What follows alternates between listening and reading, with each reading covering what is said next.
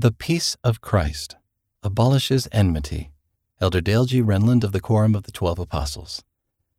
Jesus Christ explained that his doctrine was not to stir up the hearts of men with anger one against another, but that his doctrine is that such things should be done away. After the Savior's visit to the Americas, the people were unified. Their differences paled in comparison to their shared love of the Savior, and they were united as heirs to the kingdom of God.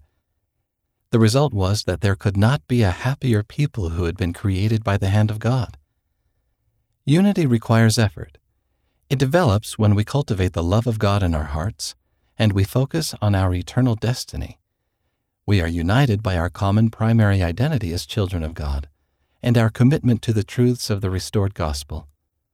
Our love of God and our discipleship of Jesus Christ generate genuine concern for others.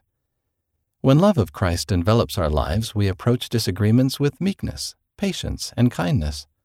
We worry less about our own sensitivities and more about our neighbors. We seek to moderate and unify.